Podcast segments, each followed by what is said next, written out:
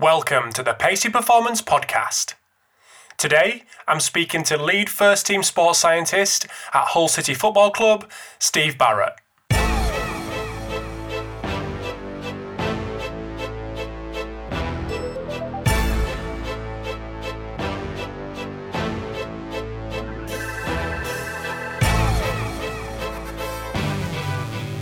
Thanks for tuning in to this episode of the Pacey Performance Podcast. So, this episode is the first live episode I've ever done. So, made a big investment in a, in a second mic and took it down to Hull City Football Club's training ground and had a chat with Dr. Steve Barrett. So, me and Steve are good friends, so it made sense to. Uh, to do the, the first live one in a in a friendly environment that I've been quite a few times already. So it was a day off for Steve, but he kindly came in to the training ground to uh, to have a chat. So hopefully I've got the audio half decent, so it's uh, it's listenable. Uh, but I think I have. So um, Steve goes into some lots of detail uh, in terms of uh, training load. Obviously, he's well known for his his PhD in player load, um, which we also touch on. And one unique thing about Hull over the last couple of seasons is the amount of managers they've had. I suppose I say unique. It's uh, it's gone everywhere in English football, but especially at Hull, had lots of different managers from uh, a number of different countries, uh, and have now come back to um, an English manager, which is who was in not the same guy, but an English manager that was in place uh, when Steve first joined the club. So, really interesting chat around how his influence has changed and how his delivery has changed um, as managers have come and gone at Hull City. So, really interesting chat, um, which I'm sure you will. Um, I'm sure you'll get loads out of. Um, working with kids actually really helped me just to work with the foreign players because you have to be so descriptive of what you're doing. Like, right, okay, go back to the article, right? You talk them through it, you demonstrate it, and then you action it, kind of thing. And that's worked really well for me. So ultimately, they all know what the processes are. But just before we do get into this episode, I want to say a big thanks to Vald Performance for sponsoring this episode today. So, if you haven't heard of Vald Performance, they are the guys behind the NordBord, the Groin Bar, and the all new HumanTrak. So, if you haven't heard of either of them three products, visit valdperformance.com uh, or follow them on Twitter at valdperformance. So their all-new HumanTrak system is a motion capture system which integrates the Xbox Kinect and four IMUs worn on both wrists and both ankles. So HumanTrak has been initially validated against the gold standard in Vicon with some really positive initial results, with some more to come, which will be openly available via the Vald Performance website when they do become available. So if you, like I said, if you are interested in getting to know about any of them three products, visit valdperformance.com or follow them on Twitter at valdperformance. Also sponsoring this episode today is Force ForceDecks. So big thanks to Force ForceDecks for their continued support of the podcast. And if you are looking for a Force Plate hardware and software solution, visit forcedecks.com but also have a little look at episode 139 of the Pacey Performance Podcast. So that's at strengthofscience.com forward slash 139, where co owner of Force ForceDeck, Dr. Daniel Cohen, goes into a lot of detail with regards to all aspects of jump monitoring. Um, it's certainly not a sales pitch for ForceDecks, but you can get a real understanding of the capability and ease of use of ForceDecks uh, as re- with regards to the, the software. So if you are interested, forcedecks.com is their website and follow them on Twitter at ForceDecks. Bit of a test for me today in a live, the first live podcast. How does it feel to be the guinea pig? Dr. Steve, I've got to say Doctor, Dr. Steve Barrett. well, there you go. That's the first mistake. So at least you did the first mistake rather than me. no, it's good and looking forward to it. Like the podcast has been brilliant, for, especially in our discipline. It's helped really educate everyone. So it's great to actually be a part of it. So thank you for Oh. inviting me. Stop it. so we're sat in th- Thursday morning. It's a lovely day in Hull.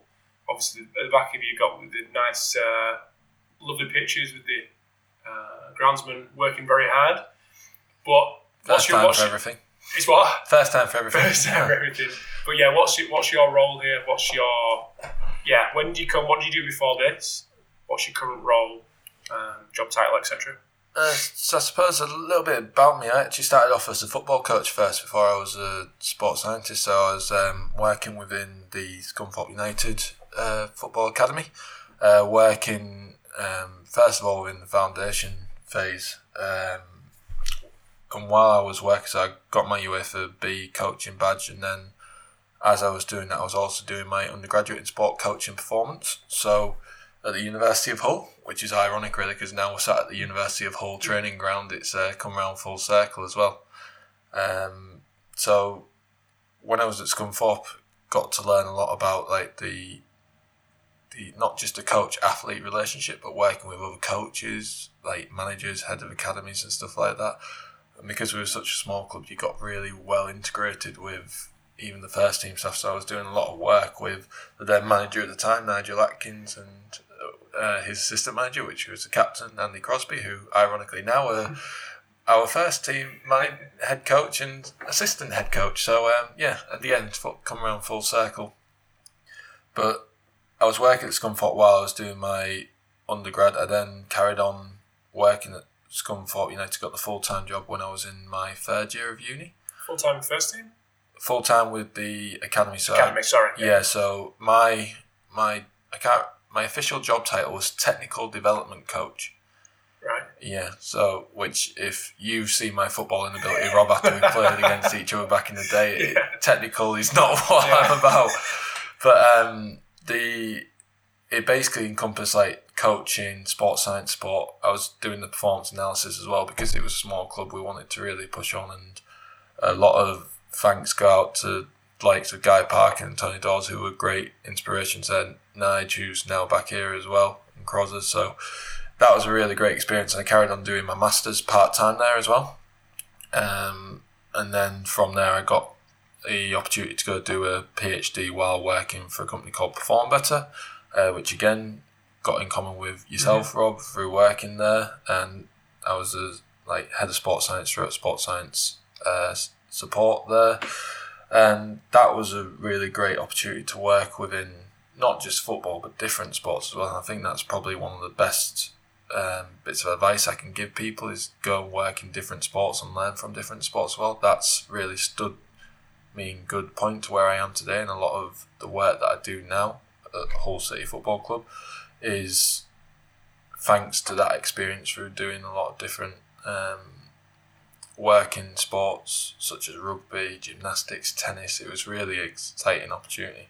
Was was it was it quite daunting leaving professional football club to go work on the commercial? I know you weren't involved in the commercial side, but yeah. you're working for a private company. Yeah, I think that's always the worry that you go from the like professional sport and you go, oh, I don't want to leave the environment. Like I might not be able to get back in, but ultimately you work hard graft to get the experiences. I'm a big believer in that will pay dividends in the long run and that. And that's obviously what worked for me. I like I had to stress when I went into the private sector for a bit that actually like I didn't want anything to do with sales. Like the guys would sell and I'd be going into sports science consultant, sports science support, which that job actually led to me being uh, appointed as physical performance coach or exercise scientist at the FA for five years within the women's um, section, which again I really enjoyed that. But that wasn't because of the sales side of it. That was because of knowledge and experience, both coaching and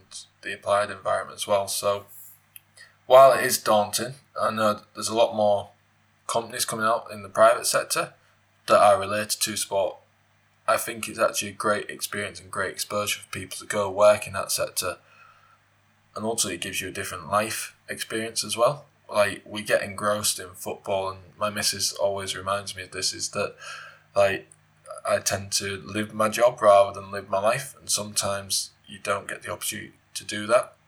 But the private sector actually allowed me to just experience it. Although saying that, my, in the private sector, because I was doing my PhD, I actually ended up uh, working four days a week for the company and then three three days, so Friday, Saturday, Sunday, doing my PhD, uh, and the, and testing, the and the FA stuff. Yeah, so like the FA stuff was uh, on top of that. So I didn't to be honest with you, I threw myself in my job. Like I was single at the time, so I could get away with it a bit more then. Whereas now I'm married and everyone, and uh, you're getting married soon, Rob. Yeah. So be prepared for this. But you you always you have to get the family balance right with your work output. And while I was single, I really tried to make the most of it. I still try and make the most of it now, just hide it a bit better from the wife. So, um, but yeah, some of the experiences I've had have really stood me in good stead, and I feel have made me a better practitioner as well.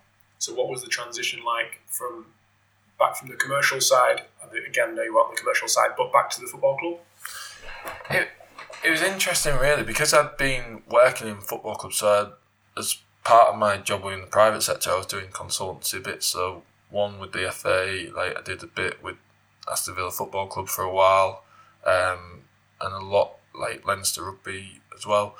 And while I was doing those kind of like things, it kept me in touch with the actual club environment, and I got a few offers there. But ultimately, like when an offer comes to go back to your hometown club for a position that you'd kind of been working for, it was hard to turn down really because the last job, like I've said before, great experiences, great job, um, but it was a hard offer to to turn down to come back into the environment. And also, it was the the club had been going through a transition phase where like, a lot of managers had been been gone. So like Nigel Pearson, so like Nigel Pearson with Paul Balsom and Matt Reeves were like the first guys to really introduce that sports science concept here alongside. Yeah, yeah, so so Matt and Paul, that's where I first met Matt and Paul within the private sector. Actually, like coming into Hull City Football Club and getting them up and running alongside Sean Rush as well. Um, and it makes makes me laugh because we sit in this nice office now. Their their office was actually our nutrition store cupboard now, where there's no windows, no natural light. Yeah. So it shows transition of the club where now we've actually got like a club philosophy for sports science and medicine. So that was one of the attractions as well that it was to integrate a club wide um, kind of philosophy for what we're doing and we're into. So this is the fourth season of that. and we've had a couple of people been and gone, but the philosophy still stands strong and we've progressed each and every year as well. I think that's important that while we're, we're currently in a fashion trend with sports science, at some points whereby the latest gadget comes out and go, everyone goes, we must get that, it's the best best thing in the world.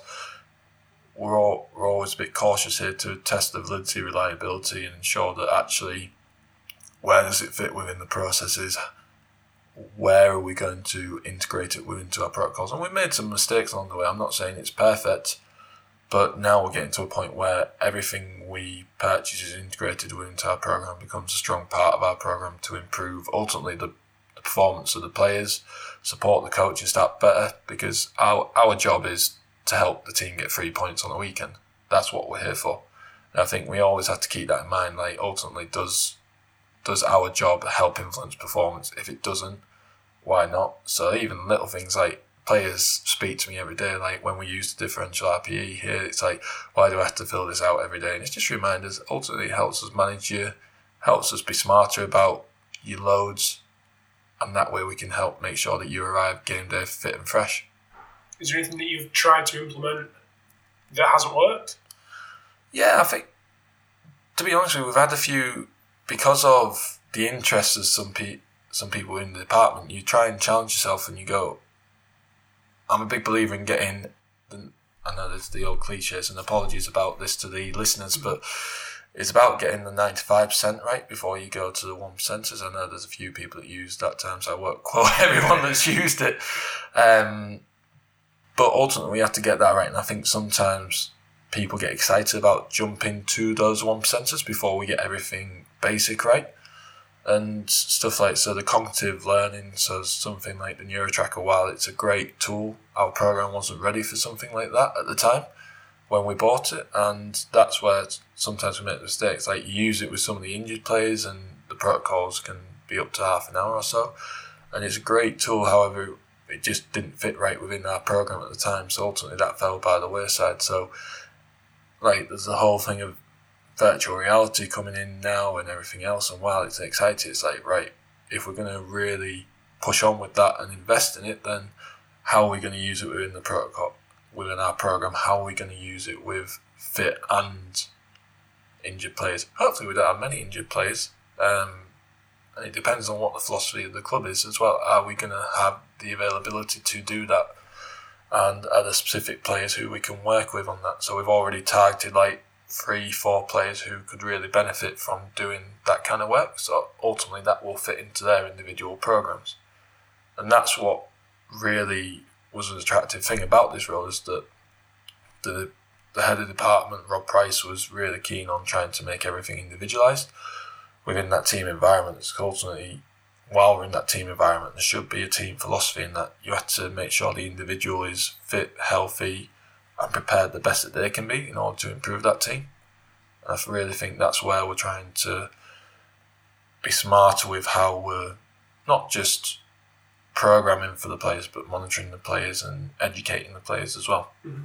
So, how's your role changed? Obviously, you've got quite a few managers, which everyone knows about. Quite a few managers over the last couple of years. Yeah, we have. Um, it's been an interesting transition because, like, when I first came in, we had Steve Bruce, who arguably one of the most successful managers in the club's history, like getting promoted twice, getting to the FA Cup final, first Europa League kind of venture for the club, and it was like, and again, before I came in, you obviously you hear about how managers are with sports science, and you do your due diligence to find out whether they are pro sports science or whether you have have those internal battles and polit- politics to deal with. And I was fortunate really because I was coming in with a blank canvas and I spent a lot of time with the then with the then fitness coach Will Royal who had worked with Steve a lot of times and it's okay doing a needs analysis of the project. I know this is a big thing with like the BASES accreditation for example, but looking at your environment saying right what is needed, long term goals, what are you trying to achieve, and then short term goals, what we're trying to do. So ultimately, like the first month or two was actually just speaking to the coaching staff, the managers, because we had a change in coach coaching staff. So within one week, we went from a different assistant manager, and the assistant manager was um, the one that really ran ran training alongside the manager and the other coaching staff. So it was then getting to learn about how they worked. It was a change within the program to the players as well. So it's trying to communicate what is the best way. How do you want to win a football match? What's your technical, tactical goals? And ultimately, like, how do you communicate information to the players? So, say for example, we're playing a high pressing game and press right. We want you get there. Come on, make sure you're working at high intensity. Okay, they use high intensity a lot. How can we incorporate that to make sure that they understand the certain protocols? So, for example, within some of our reports, the accelerations and decelerations and high speed running efforts are grouped into a category called high intensity actions. So, within the system that we've got, the variables are valid and reliable, but we're putting it into a language that the coach understands, and we know that the variable in the background, what it means, that is valid, reliable, what's the kind of error within those measurements as well, in order to really give that correct and accurate information to the coaching staff so that one, we can trust what we're prescribing to them and also how we're communicating with them. So I'm trying to say, right, well, tomorrow can you do smaller pitches days where there's going to be a lot of high intensity actions, but we won't have that much big open spaces, which in my sports science terms means right, I want a lot of accelerations, decelerations, getting getting players to work in that like heart rate red zone, whether that be a but time above uh, your second ventilatory second ventilatory threshold. It's easy, easy for me to say, or your eighty five percent like red zone minutes. But again, individualized because uh, again, I've had a good supervisor throughout my um, academic career in Ric Lovell, who's whose a lot of his work was on individualization. Now, I'm sure we all reflect back and go, actually, can you do it better way? And that's what practice is. reflect on what you do and how you do it. So I probably made a few mistakes with the managers when I was at Scunny. I probably made a few with Steve and Mick who was the assistant manager at the time, who went on to be head coach. and you keep developing your own program and reflecting. So you run your needs analysis, you set out what you've gone to achieve, reflect on it, and then go, what can I do to improve it, so on. And that's it's been a good thing and a bad thing with the amount of change around managers because one that also means change over in players, which then means you're learning new players. So I think currently at the minute we've got three players within our squad that have been here for for like all the time I've been here.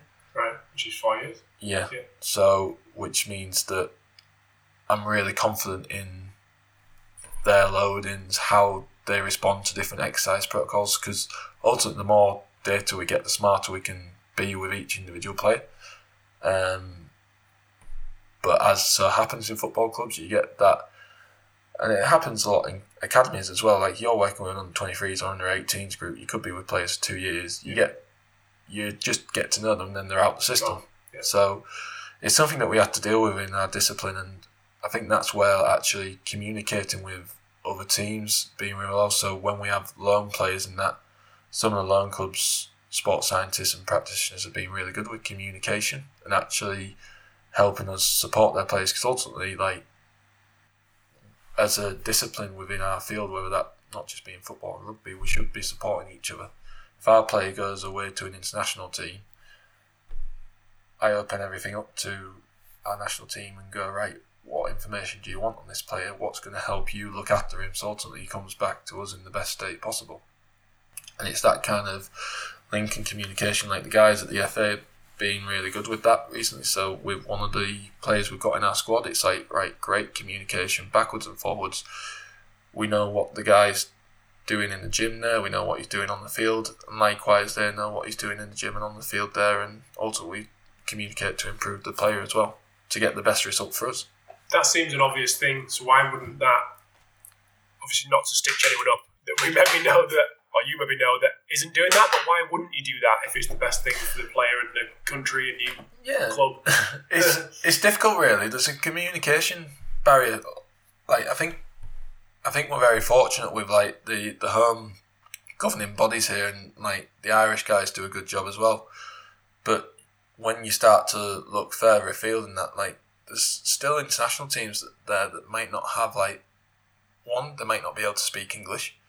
Secondly, they might not have the experiences like to to actually communicate with you on a sports science level. It might be a an old school fitness coach. It might be they might not have sports science support in general. It might be a physio, and they might not have technology like like MEMS device or heart rate belts to really give you the information that you need and it's ultimately like, do they even collect RPE, for example? And I think they're the they're the kind of issues that we face really. And when when clubs are now looking at like recruitment departments and trying to get the best bargain deals, so ultimately which might be from countries abroad and stuff like that, that's for a club like ours whereby we might not have the best communication view. So we've got a, a t- player liaison officer now that speaks like three or four languages, which is a real positive for us now. And we've got a fitness coach that's Spanish. So that's opened up our communication avenues to some of the other international teams. But yeah, it's just difficult.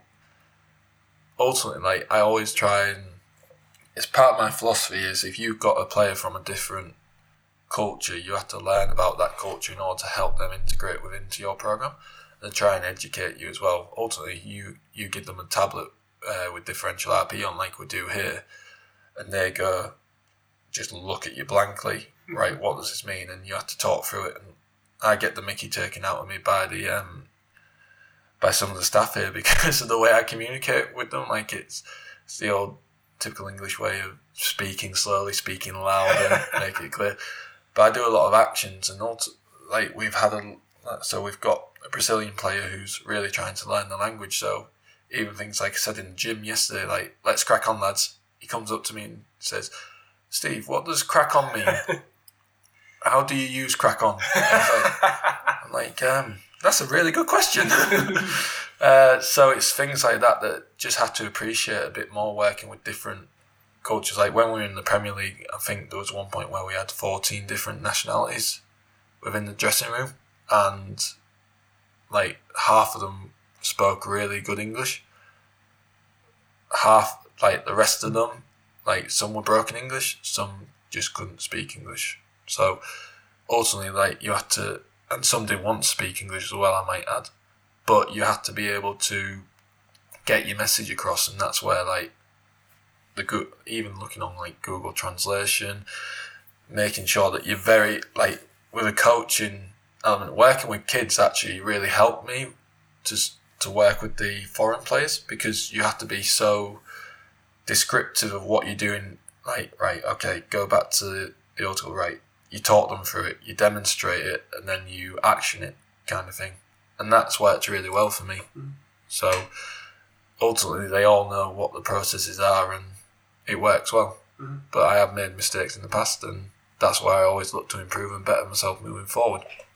So, how's your role changed? Obviously, managers have changed. How's your influence and expectation from them changed? Obviously, you've had English managers, you've had foreign managers, you're back to an English manager. What's that? What's that transition been like between them guys, and what's expected of you? Yeah, and so it's going back. So with some of the managers, you got to ease yourself in and ease ease them in, kind of thing. So if you chuck the kit chuck the kitchen sink at them straight away. The Spanish guys wouldn't know what you meant there. Yeah, exactly. There you go. That's another phrase. Why are you Why are you chucking the kitchen sink at us? No. If you provide them with too much information, I think that's a bit clear. Yeah. So um, you provide them with inf- too much information, it just becomes information overload. So like the first couple of days of a new manager and coach and staff coming in, so probably the the best example transition of that I can think about is um, we we had a Portuguese manager and Portuguese coaching staff, and a couple of the Portuguese staff struggled to speak English at first. So you're like, right, well, if I give them this, this report with high intensity actions on, repeated high intensity efforts on, they probably don't understand it. So it's like, right, sitting down with them, what do you want from us? How do you want to play it? And it might be, right, I've got a report. If you want it, I'm happy to show you it and happy to talk through it. But ultimately, what do you want as a coach and stuff? And if at first they say, I'm not, not interested in that, I'm just, I just want you to help me get them out on the pitch, make sure they're fit and ready to go. You talk about, because the transition between different managers is an interesting one. There's a lot of studies being mentioned. I know the um, UEFA group with Jan Ekstrand and that mentioned about a change in manager can increase the number of injuries, and we can probably vouch for that as well because um, it's a transition phase. So unless you manage that properly now, you get some managers that appreciate that and go, you know what, yeah, we understand that it's going to be a transition phase, so like we'll ease you in. So like with the current manager that we've got, he was actually really good, and we've probably got one of our best availability rates at the minute because we were able to, and they helped us adapt their training methods and philosophy into progressive stints. So now we're getting to a point where they're happy with what they're delivering every day. Whereas at the start it was progressively to help integrate players. Whereas with with other managers it's just been nope, we're doing it our way, straight away. Okay, these are the risks that you face. We'll help you manage it along the way. But ultimately, what's going to help you get three points on the weekend as soon as possible? And we've had casualties in the first point, and you look at all the risk factors like a change in training loads, players who were over the age of 30, previous injury risk, and they all hit those, but ultimately we were getting better performances on the pitch, which a changing manager tends to bring. So, like I said at the start of this conversation, our our job as a department is to help the team get three points on a weekend. Ideally, you've got all your players available, but if they're not doing what the coach or the manager wants them to, that's the kind of balancing act that we have to deliver as a performance and medical department. Ultimately, let's get the best um, balance right for that. Mm-hmm. So. So we're just going to take a very quick break in the chat with Steve. So in part two, we discuss some of the collaborations that Steve has got going on with various uh, various clubs and institutions all over the world, um, and how he uses that to and, and other people's work to influence his own practice. But just before we do get into part two with Steve, I want to say a big thanks to Fatigue Science for sponsoring this episode today. So if you don't know who Fatigue Science are, I'd encourage you to check out uh, an episode I did a couple of episodes ago with Ian Dunican, who talked about the biomathematical modelling, which is in the back end of the fatigue science ReadiBand. So, fatigue science are most well known for, for the ReadiBand in terms of um, sleep tracking, basically but lots more additions available within within fatigue science, including that biomathematical modelling. So the um, the example that Ian used was mine because I was actually traveling to Australia a couple of days after I spoke to Ian. So he pumped into the model my travel times, the time zones that I was going through when I needed to be kind of at my most alert, which was a couple of days after I landed. And that that programming that in allowed him to build a model of when I should be awake and when I should be asleep during my travels. So it was a really interesting insight into what fatigue science can do, um, especially with people like athletes who are uh, traveling regularly across multiple time zones and have a defined time when they need to be at their most alert, whether that be training or a game. So that's a, little, very simple insight into what fatigue science can do. But I would encourage you to check out that uh, that episode with Ian Dunican. They can also be found on Twitter at Fatigue Science and online at fatiguescience.com. So over to the part two with Steve. Hope you enjoy. So you've been, or come to know as Mr. Playload, Doctor Playload. Well, where's the where was the intro? When did the interest come from? Obviously, that's what the PhD was Yeah. based around. Where did that interest come from from you, and why why down that route, and how's that obviously big bulk of work over five six years now influencing what you do day to day here? Yeah, so so start off, I'm for, fortunate that while I was doing the work at Scunthorpe, Hull University were actually one of the first adopters of like MEMS technology within the country. Um, so I remember sitting back in a room with uh, there was myself, Ric Lovell, Chris Barnes, and Jamie Harley up at Middlesbrough Football Club's training ground when they worked there with uh, now the owner CEOs of the company, um, Shaun Holthouse and Igor van de Griend. And we were sat there, they were like, right, how can we make this software better? How can we improve it? And really, they didn't. It was because it was a technology developed within the AIS, and they were like, right, we've done multi-sports, but we've not really done football. How can we help develop it? And it came from there, really, because you use the technology and you've like we actually challenged the validity and reliability. So there was a couple of papers it's like, right, well, is it useful for this? Is it useful for that? And Playload was one of them where there was not a lot of research, and they were like, oh, Playload's been found really useful within like rugby, within that. Okay, how does it transfer across to football? And we had one particular player at Scunthorpe, so he was man of the match most games, um, but he didn't run anywhere. So like he was for a centre midfielder as well. He had the lowest distance covered, like lowest high speed running, lowest sprint. So the the manager was constantly like berating him, saying you're not fit enough, you don't work hard enough. Even though like behind closed doors, he said, yeah, he's man of the match. He was brilliant. Like he did this and he did that. And I was like, well, if he's man of the match, then why does the time motion analysis data kind of affect that's where you start researching. But his playload score was through the roof. I was like, right, well, how does that kind of explain what's going on? When you watch the footage, change of directions, he was changing direction a lot more, planting heavier, tackling, heading, and ultimately because it's triaxial accelerometry data that playloads derived from, we're actually seeing a, a more rounded monitoring variable than what we've seen with time motion analysis data. And the interesting thing with that particular player was that his loads progressively increased throughout the season. And he was like, right, something's going on here. And you speak like you speak to the physio, like I'm seeing seeing this. This is what we think it means like when we've done like our, our little internal work. Like, is he reported anything to you? Yeah, he's not feeling great. Like he's started to he's got this problem, this problem, this problem. And you go, okay, maybe that might explain it. And you keep going, it's like, well, I'm a com- I can't we can't say to pull him out and that he's coming to the end of his apprenticeship at the time.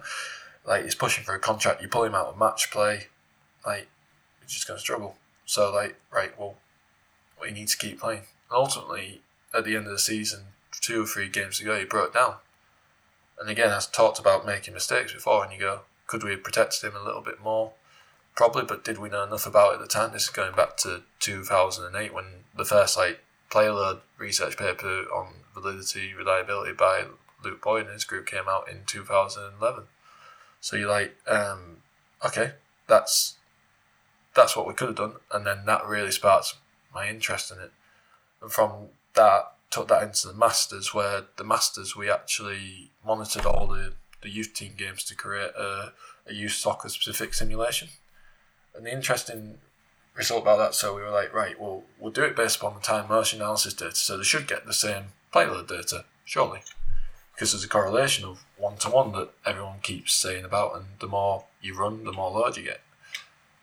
And what what we found out, so again, did the average, did this soccer simulation, it was like, wow, there's so much individual variation within the loading, even they're doing the same thing. Like, what explains it? I know with the information we know now, like, this seems like a bit of a, a dumb explanation of it, but we were like, so players all move, run differently, different heights, different weights, all move differently, doing the same activity, and they have such varied load. I think there was a when we actually ran it, I think there was the variability was something daft like 35, 36%. And I, again, I might be incorrect with that statement because it's that long ago now, but we go, right, well, okay, it's that variable, which if is it acceptable? And it's like, well, actually, when we did the reliability study on the same socket within the individual, it was really reliable. So, like, that was what my PhD was showing is that actually there's great variability within this player load kind of data, but which again Triaxial accelerometer this so whatever system you use and again it's always good to do your own checks with it as well. I might stress that while we're going on about mm. this. I'm just conscious of going too much into yeah. player load because it's accelerometry data in general. Is that ultimately you can you can get a bit more information about the individual like and part of the PhD journey I did was actually doing historical checks on the accelerometers. Like we used in elite sport, and like I, I said earlier, the fashion fashion part of us within our discipline is like jumping on the next bandwagon kind of thing. Right, these MEMS devices which we use for distance covered high speed, oh, they've got player load, they've got um, dynamic stress load, they've got all these accelerometry variables, but we might not exactly know what it tells us straight away. So we need to do that due diligence and knowledge to really help our coaches and players get the most from this to help us within our our practical element to really prescribe and monitor players. So and you do historical checks on like the accelerometer. It was used in gait analysis with biomechanics. They use it within physical activity a lot to check energy expenditure. And the more information you start looking up on it, you go, actually, there's great potential within it. And this is probably why I got called like King Playload by someone like James Malone because I'm. Oh, that did you ge- disservice with Doctor I'm, that, I'm that geeky about I just go on and span. Like, I feel sorry for the work colleagues because this is what they have to deal with on a daily basis. Um, but and then you go, well, actually, so it's used as gait analysis. It's used for energy expenditure, and the guys at Chester Uni have been doing some stuff on that. And you go, right, well, okay, why have we not investigated that within football so far? So like we've got this technology that can potentially do this, this, and this. So stuff like the, um, I know there's a lot of interest in the asymmetry and the movement analysis, which we've been doing a lot of like research on it ourselves. And my first PhD study was looking at um, running on treadmill using the accelerometer, just checking the validity and reliability. And again, being open and honest, like the PhD journey set off to look at energy expenditure. So because it was more of a physiology based uh, PhD to start off with, and we are looking at the gas analysis bit, and when you go back to gas analysis research, and like this is one thing the PhD journey has really taught me is that you need to go back and read research papers that reference certain re- research papers, and then read those papers that were referencing that. You go back to some of the VO2 max studies, and like the first VO2 max study was done using like six people, and yet now we go, oh, you've not got ten or twenty people, then it's not a really good study and stuff like. Yet, like the original research papers, we used that, the technology wasn't as good, so should we be replicating some of those studies now and checking actually with more people, better technology. So should we be checking that? And sorry to digress a little bit No, away from fine. the point. Carry on. but- I'm enjoying it. um, but now we go back. So when we looked at the energy expenditure stuff, and I always say we because no matter, even if it's my own work, there's always people that help you and guide you through it. And so, like I mentioned, Ric and Ric Lovell already, but like Adrian Midgley, uh, who's a professor at Edge Hill University, was my other supervisor, who's very good with statistics, but also VO2 max testing as well. Um, they help me really appreciate that you need to look at what your current practices are and do those historical checks really to see where you can actually go with it. And a lot of the innovation that's getting done nowadays is through that kind of okay, what have we done previously? How can we learn from that? How can we better it? So from that treadmill study, actually, we looked at and gone at there's the gait analysis is actually telling us a lot more because again, if you cut it at 16 kilometers per hour, everyone's got different loading variables. It's reliable from a within athlete person, but between athletes, it was like greater. So, again, then you question the statistical approaches that you use when you're you're monitoring and how how you're actually comparing players, and ultimately, like something like player load, should we be comparing players, or should we be comparing within player as well?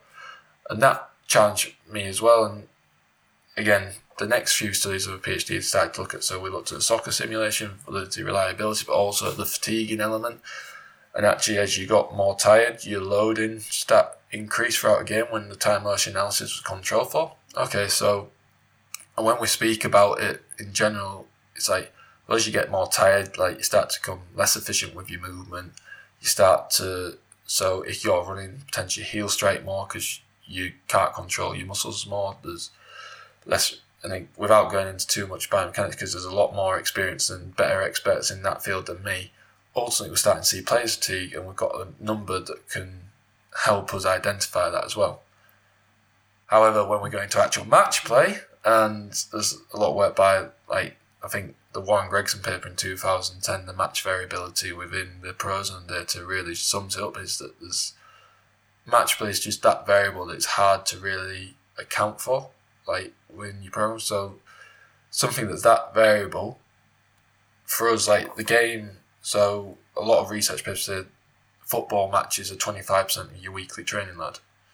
However, some weeks it might be ten, like for certain variables. Some weeks it might be 50 60% of your weekly training, especially within the championship at the minute um, going two games a week. So we've had blocks of like 12 games within like five weeks at some points this season, and it's just been chaotic, really. Like, you just play, recover, play, recover, bit of match prep, recover, play, so on. And so it's managing that, and we've, we've been able to wear the MEMS devices within games for the second half of the season, which has really helped us be more specific and in, individual to that player and their needs. So, for example, like as a rule, rule of thumb, if a player plays over 60 minute, minutes here, or what's previously done when I first came in, that player wouldn't have to be on recovery next few days. And anyone that plays under like 45 minutes to, like, they would be able to train the next day. And we've been a little bit smarter with that now because, like, kind of the information we we come across because it's like right this is what they've actually done in the game. They rated it this you so using the external load such as player load such as your time motion analysis data look at the internal responses. So from a subjective point of view the differential RPE and then going right they didn't actually find that hard. The time motion analysis data is not a lot. The game was a bit of a dead game.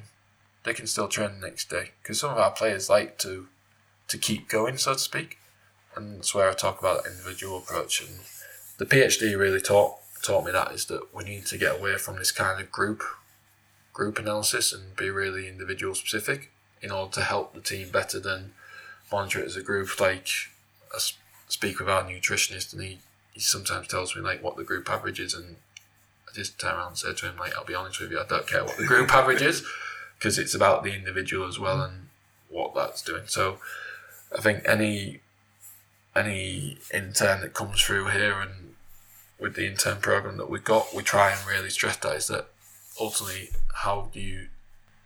We want you to start off a bit further ahead of where we had to start off, so that like you're a better place for a job in the future. And we sound like broken records sometimes back in my day and stuff like that. But I think we're, yeah, while people starting now, it, this is a really, really good time to be coming into it because the technology is there. You, you're blessed. Like the software now is a lot better than when I first started. So I had to go through each individual player.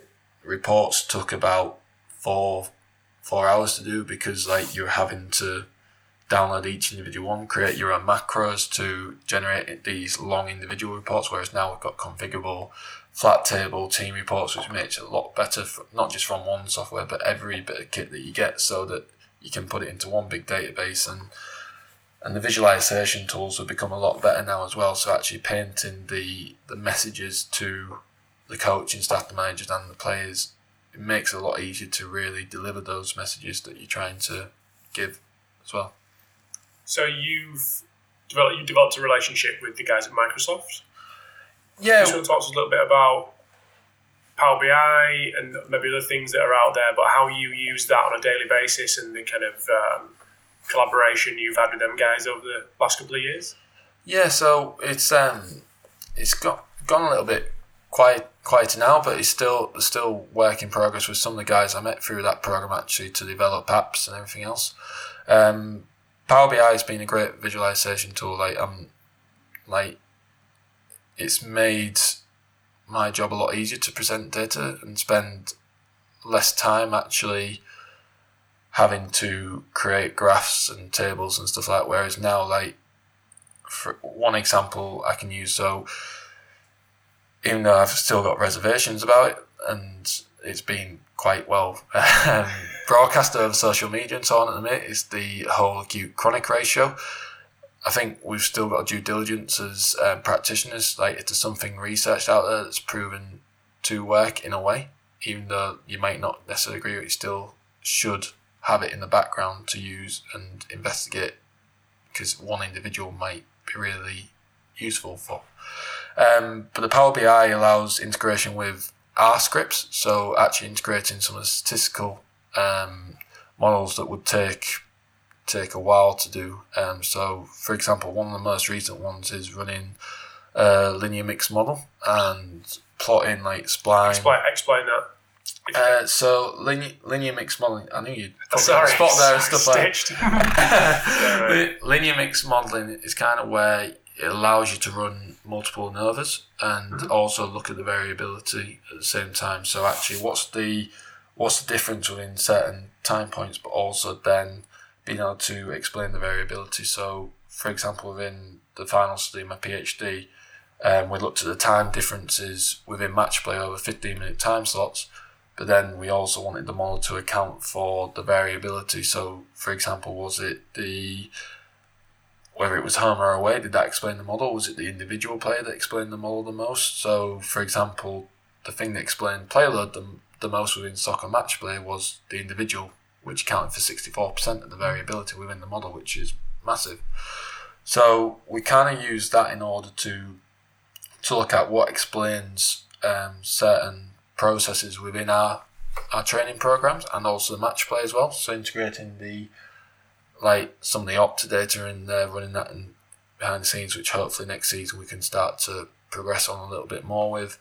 Um, but the acute chronic ratio, um, we actually fits like spline models to look at play players over time. So for so for example, the model model we've got, we look at six variables at the minute. So things like your repeated high intensity efforts, uh, high intensity actions, sprint distance, player load, differential RPE, and total distance. Rightly or wrongly, there's other variables that you can look at, but they kind of give us a global overview, and we do investigate individual variable specific individuals as well.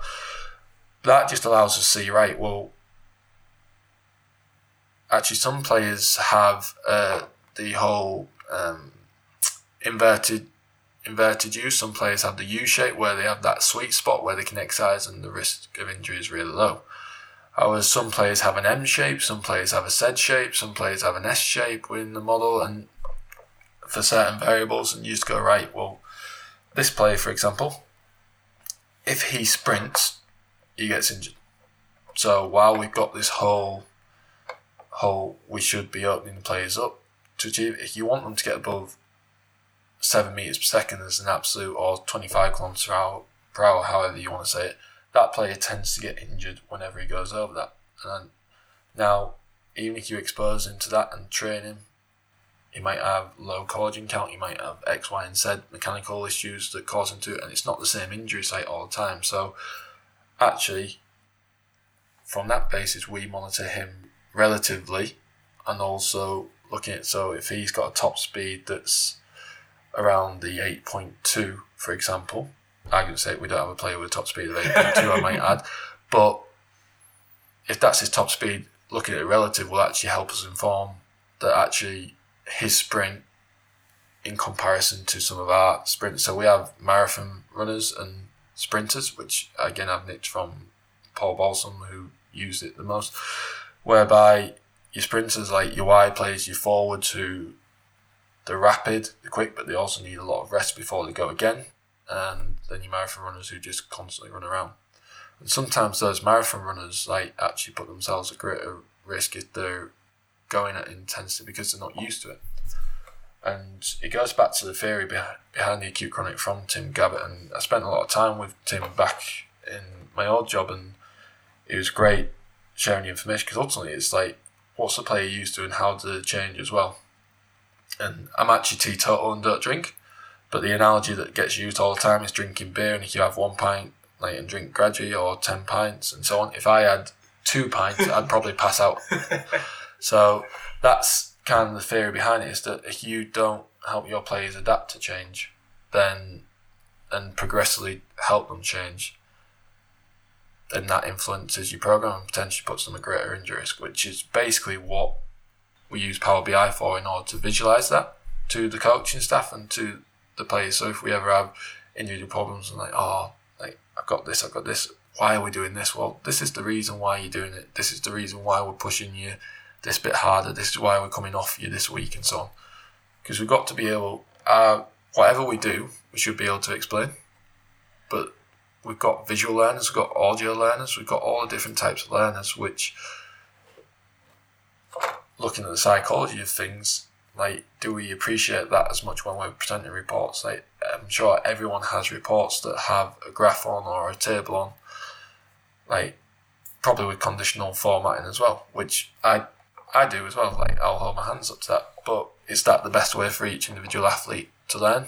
If we just put a sheet of paper up with the scores and stuff like that, like, we tend our approach is that we'd rather talk to the athlete and show them. So this is where Power BI is really come into it, and with the R scripts in the background from the Power BI, because I don't write R scripts and stuff like that. I'm not that advanced. I'm not a data scientist. I'm a sports scientist that likes data, and ultimately, like using their community that write these R scripts that makes these visualizations so much quicker than what we can can really ever do. So it took me probably a year to learn how to write R scripts to then deliver it to then visualize it. This is done in like two, three minutes. So that's where these kind of softwares are really coming to run, and we use them to educate players, coaching staff, and medical stroke physios as well. Mm-hmm. Because um, ultimately, like we want the interpretation of players to be as as specific to our philosophy as possible. Whereas, like you can put a sheet of paper up, like right, this is the training report from today um, the only time the, the athletes see their data is on the real time as they're coming in, and there's minimal variables actually on the real the real time. Not necessarily because of the software, but because that's our choice. So we mm-hmm. only allow. So, because again, if we're having a big pitch day, what are the targets for those big pitch days? Let the players see those big pitch days. When they come out to real, oh, you've only done X amount of distance. Yeah, but he's done he's done like the most sprint output, which is what our aim was for today. So don't worry about that variable. You're a, you're a winger. You shouldn't be looking just at that variable. That's the more important variable to you. And ultimately, the software is used to help educate players with that and really educate and also monitor and prescribe. Mhm.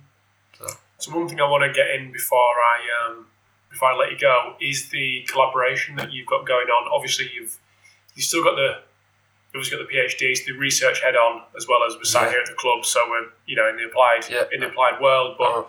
what else is going on in terms of you guys collaborating with people with what you've got going on, what they've got going on, producing research? Yeah, what's what's that look like? Yeah, so there's a so there's a few things going on because I think one of the big things like we chatted about outside of the podcast is actually collaborating with other people. So, for example, last season we we got a group of people together, tried to discuss like research projects, what we're doing within different clubs because. I know a lot of the researchers out there and academics are wanting this kind of multi-center approach in order to really be smarter with the research protocols. Like I was I was chatting to one of uh, our collaborators the other day, so I'll list through it and then I'll come back to this point actually. Um, so some of the collaborations, working with the some of the guys that used to work at Microsoft within the partnership model that we did to develop an app, um, which you look at training load monitoring and also be a bit of an athlete monitoring solution. But from an academic point of view, I think it's important that you you challenge yourself outside of what you used to. Now, while and you you said that I'm known as like Mr. Playload kind of thing, like uh, I think it was King Playload. that's that's Dr. Malone that's referenced that. So uh, yeah, so he'll, he'll love getting referenced so much in this as well, like a fellow ginger just like yourself. Yeah, absolutely. yeah. So, um, but again, someone like him collaborated with trying to bring together like communication pieces about GPS and the use of it within different environments. Um, but going into other sports as well, so like um, for example, use looking at submax testing. So guys called Tannath Scott um, down at the Brisbane Broncos. I've been collaborating with him and Shaun McLaren on some submaximal research projects within rugby league, so different sports, so you're learning about different athletes at the same time, but bringing your own expertise to the forefront as well. And a lot of the differential RPE stuff, like we're in a collaboration with Teesside University in order one to help us improve our practice and get the best monitoring solutions for our players. Which again, differential RPE is that the be all and end all. It's been a really useful tool for us but I'm sure there'll be something that comes along in 10, 15 years' time that improves it again, just like every other bit of research. So, Matt Weston and Shaun McLaren at Teesside University have been great with that. And, like, even working on within football with other clubs as well. So, my PhD, for example, was able to work with the guys at Leicester, Blackburn, and Reading in order to bring together data in order to get a greater overview of really what's going on overall in in our sport really.